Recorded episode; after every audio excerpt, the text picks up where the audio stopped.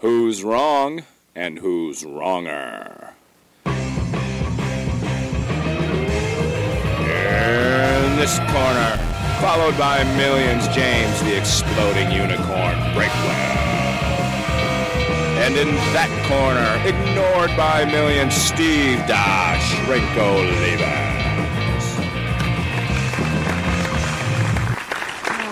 everybody. This is Gabrielle Catherine coming to you poolside, and I've got that delicious beefcake Steve Olivas running around in cut off jean shorts. And I thought, uh, maybe I'll get my nails done in a nice massage, so I'll hire some help. Maybe James Breakwell. I don't know what more he's good for, but for the rest of you 99 percenters, maybe you can watch the two of them on Wrong and Wronger, and you'll see that, ooh, tall drink of man, and you'll see Breakwell. And you'll have them both in living Technicolor and James with all of the weird green colors you've got with your green screen and your green face. How are you doing tonight, man? I am deeply disturbed. I think you just go for whatever will unsettle me the most. Like, what is going on in James's nightmares? Let's see if I can recreate that on the screen. And you do it every time. It's uncanny,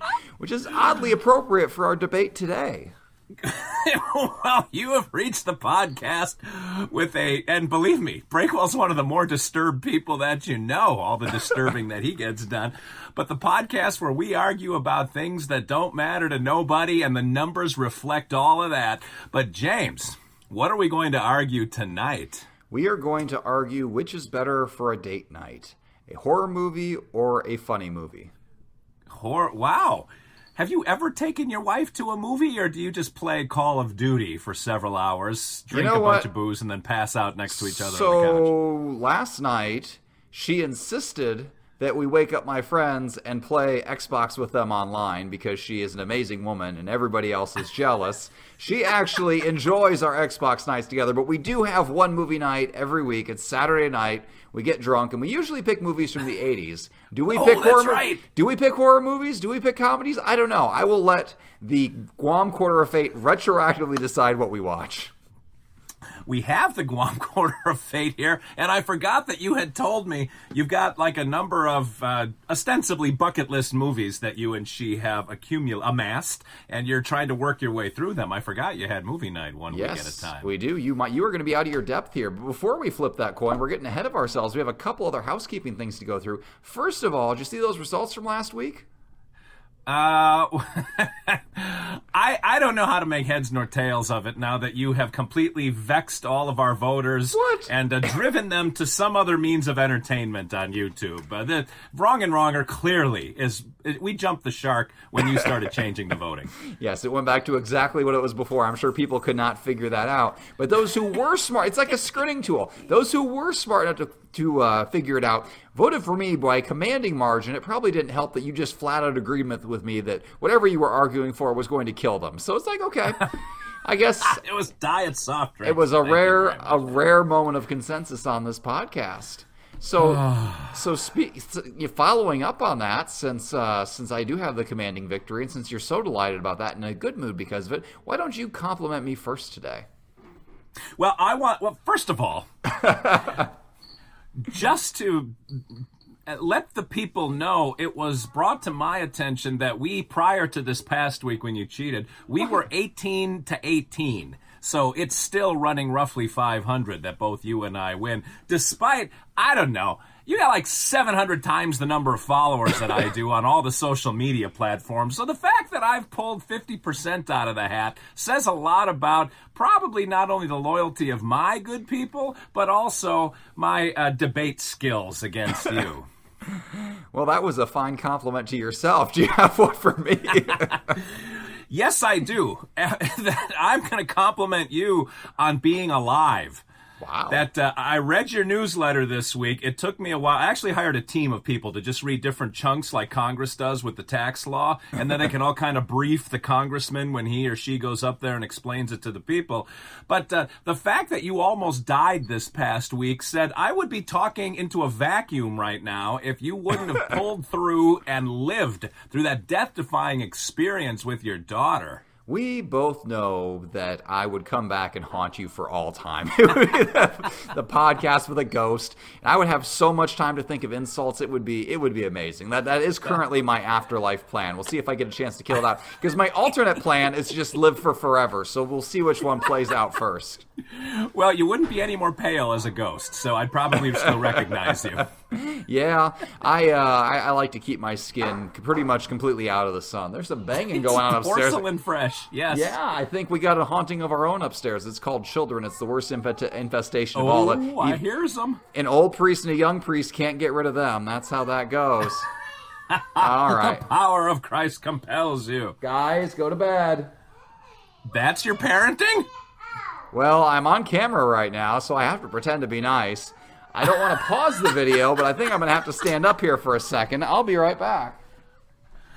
While James is away, we can talk about him behind his back, and there's so many things to say. But I do want to say if you don't receive his newsletter, send him your email address because it's a delight every Monday to take, I don't know, six or eight hours out of your morning to read through what happened to him during the week before. And this week, if he's too modest to tell you, his car broke down at a dangerous point on the Indian. Uh, he does. Uh, he says that he's in Indianapolis on the Indianapolis freeway. I almost disclosed too much information there, and he was almost struck by roughly every car that's ever been built and or sold Yes. in the great state of Indiana. And now he's back, and so we I have to stop talking about it. His pale visage has swam back into focus in front of his camera. You actually drove down through that stretch of road the next day, the, or, the, or two days later, and you complained about it. I was broken down in that. You went by the very spot I was I was disabled. So I want to compliment you on uh, on navigating through uh, Indiana's destroyed roadways without just giving up on life and hiring a hot air balloon or a plane or a jetpack or whatever it is the rich and famous do these days. now that you're not a,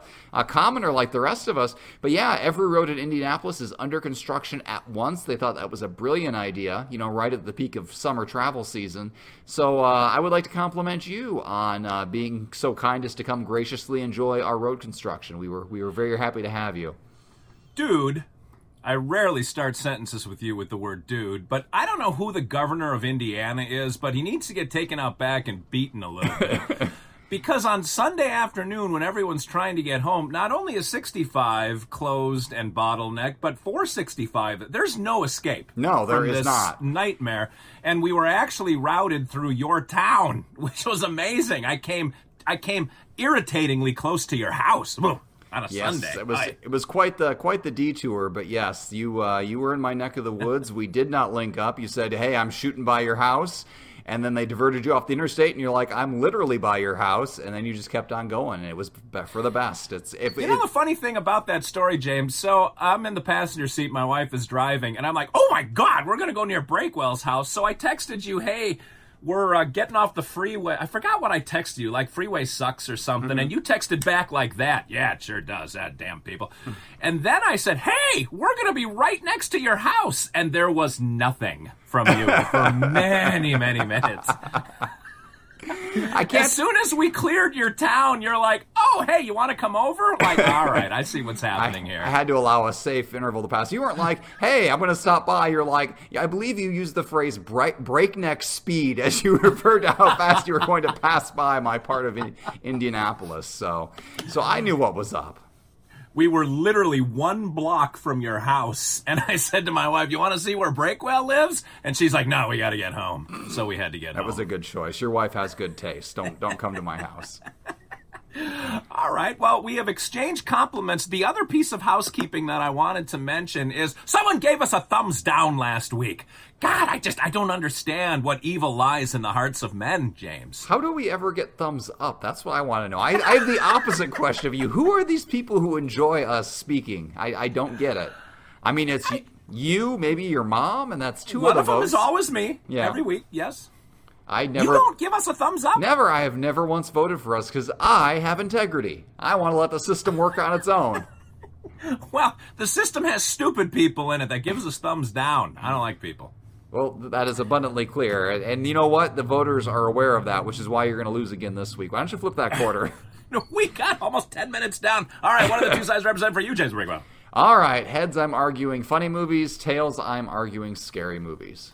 Funny and scary movies on date night. It is Guam. We have tails. You are a scary movie aficionado. Well, this is a no brainer because if you are on a date, you want a scary movie so you cuddle close together. You want something that makes you afraid of the dark so your wife isn't going to fall asleep. She's going to be up and terrified, and then she's going to be too too afraid. She's going to actually have to go upstairs and go to sleep. She's like, why don't you go upstairs? Let's just cuddle some more. That's that's the ideal the ideal process of the date night. A, com- a comedy, she's going to be laughing. She's going to be distracted. She's going to be thinking about everybody in the world but you. She's going to be thinking about the people on screen, and it just it, it's a lost cause. She's gonna be in a she's gonna be in a good mood, and then she's not gonna want anything to do with you because you're just gonna bring her back down. She's gonna be depressed. She's gonna look over and be like, you know, your wife's gonna be like, oh, I'm still married to Steve, or my wife's gonna be like, oh, I'm. so you know, it just it's a letdown no matter what. No no wife is ever gonna watch a comedy then look over and be happy she's married to somebody who's not in that not on the screen right now. And plus, like horror movies just make you feel so much smarter. Like comedies, Oh my God. comedies, you're like, man, I could have never come up with a witty combat, comment like that. I couldn't have, I couldn't have pulled this off without a team of writers. Horror movies, I think we all agree that we could do better than every single person in a horror movie. It's like, oh my gosh, you're gonna go through there. Let's split up. Let's go in here alone. Let's open the door in the middle of the night for the person with the weird bag over their head with eyes cut in it. No, don't do any of those things. Literally anything you're doing, don't do that. Like you have to be a special kind of stupid to even be in horror movie situations. And when I am drinking and on a date night, I want to feel good about myself and my place in life. I don't want to watch people who are more successful than me. I don't want to watch people who are more attractive than me. I want to watch people who are dumber than me suffering awful consequences for their stupidity. And that's what horror movies are. It is karma. And I just look at it, and I- at the end of that movie, I think no matter how bad my life is, at least I didn't get cut up by a chainsaw tonight. I am so much smarter than that dude. I'm doing so much better than that guy. That is the perfect date night. What do you have against that, Steve? James, I don't know if you're anything like me, but when I No. watch comedies, I don't think, boy, I couldn't do that with a team of writers. I get angry because of lazy dialogue and bad jokes. I always think I could write 10 times better than that, if only given the opportunity, which is why I hooked up with James Breakwell and my career went right down the toilet. But, James, if your wife is anything like mine, she goes to a movie not to be put into another horrifying situation, but to be put into a good mood. And there's nothing that puts a woman in a good mood better than laughter. It gets the endorphins flowing. Everything seems nice. Women love a sense of humor. That's what they put as number one most attractive feature in men, which makes me like George Clooney and you like Quasimodo. So that's just going to remind her of what a wonderful person I am. And she's going to be in a good mood. And when she wants to snuggle upstairs, she'll do it with a whoopee cushion and a rubber chicken. And I'm fine with that because that hits certain proclivities that I can't talk about on the air. That's really because of the time limitations. All I'm going to say, other than what do you have against fun, frivolity, a good snuggle, and a good mood, man? Okay, so clearly the activities of date night are about what you lack in a relationship. So what you lack in your relationship is humor. So you can't make your wife laugh. So you have to take take her to a movie to do that for her. I make my wife laugh on my own, so I don't need to watch a comedy with her. But you know what I don't do? I don't scare her. So if we want some horror in our life, we have to watch a scary movie. Now you scare your wife all, all the time. Every morning she wakes up and rolls over and sees your face. I mean that's that's like worse than the Texas Chainsaw Massacre. I mean that's going to haunt her nightmares for forever. My wife more grief than fear, but okay. yeah, All right. but you know, my wife, she feels safe and secure in the house with me. Everything's fine. So we have to watch the horror movie to get that the excitement and the adrenaline pumping of the, from the scary stuff that we don't get. But the comedy, I got that covered. It's okay. And the fact that you know the, the closest you've come to a to a laugh from your wife is a dramatic eye roll. Like I sympathize. I know why you you need why you need to use these comedies as marital aids to fill in her emotionally. it's okay. Your secret is safe with me. Well, wrong and wronger will never be a marital aid if humor is the criteria. So let us roll the dice and put these people, these fine listeners, both of them, out of their misery. Yes, very much so. I, I'm not sure if this podcast qualifies as a horror rose comedy. We'll see by the end of it here. If you want to vote for James and horror movies on date night, vote for 40. If you want to vote for Steve and his sad marriage and comedies on date night, vote for 6. And if you want to throw your vote away, vote for 26. All right. Well, if you want to even the scales of justice and pull Olivas back in line with Breakwell at 19 wins apiece, six is the only number you need to know. How much more basic and simple could it be than a single digit Breakwell did me a favor on this one? If you want to convolute your life, vote 40 or 26 or 46 or 20. I don't even know what it all is. Just remember the number six. And so, we draw to another close, another episode that you can put in the back of your mind and think, I'm sorry I actually sat through that whole thing.